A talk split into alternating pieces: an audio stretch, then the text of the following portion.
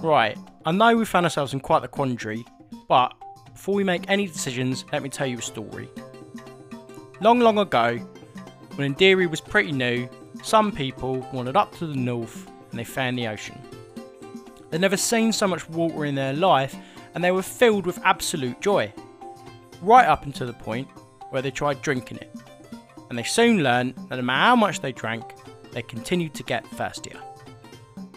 Anyway, one day they were all bathing after a hard day herding goats, and the old man saw a giant fish jump out of the water. This thing was like the size of a barn. It was huge and it was blue. Or at least people say it's blue, probably blue because of the ocean. And he thought to himself, if I catch that, we won't have to keep these smelly goats around no more. There'll be enough meat to feed all of us for the year. He pointed this out to all the young hunters, and they ran into the water and started to drown. And the wives pulled them back out and said, You stupid men, you got to think before you run into the unknown. So the women folk sat on the beach and they watched this fish, looked at the shape of it, the way it moved, where its comings and goings were. And they told the men, Go chop down some trees. And when they returned with all the wood, the women built the first boats, told the men, Go out there and catch this fish. So with their new boats, really sharp spears, the men started catching so many fish that the beach seemed to sparkle and shimmer from all the scales that were left there. Everyone was feasting and everyone was happy.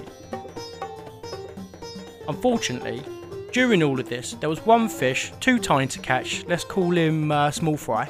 He got really, really scared of seeing all his friends get caught. and swam off to find Felania, goddess of the sea. It told her what had happened, and she was absolutely appalled. The next day, she transformed into a small fry and went with him, and she saw the men pulling out more fish than they actually needed. She ran out of the ocean, and they all cowered in fear. Stop being greedy! Take only what you need, or else I'll drown you! She warned them, and they all nodded and begged for her forgiveness. So, for many years, the men did as they were told, kept only catching small amounts of fish.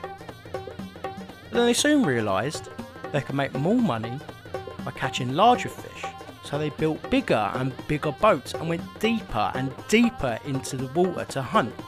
Soon, they had a whole fleet of fishing ships, catching fish bigger than that one the old man saw from the first days.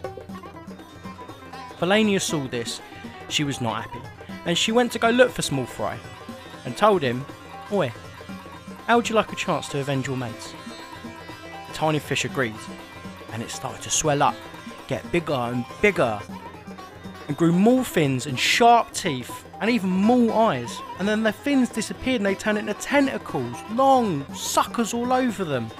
It learnt to hide in the deepest parts of the ocean and wait for fishing boats to come by. It would drag them down to the bottom and ate it all up.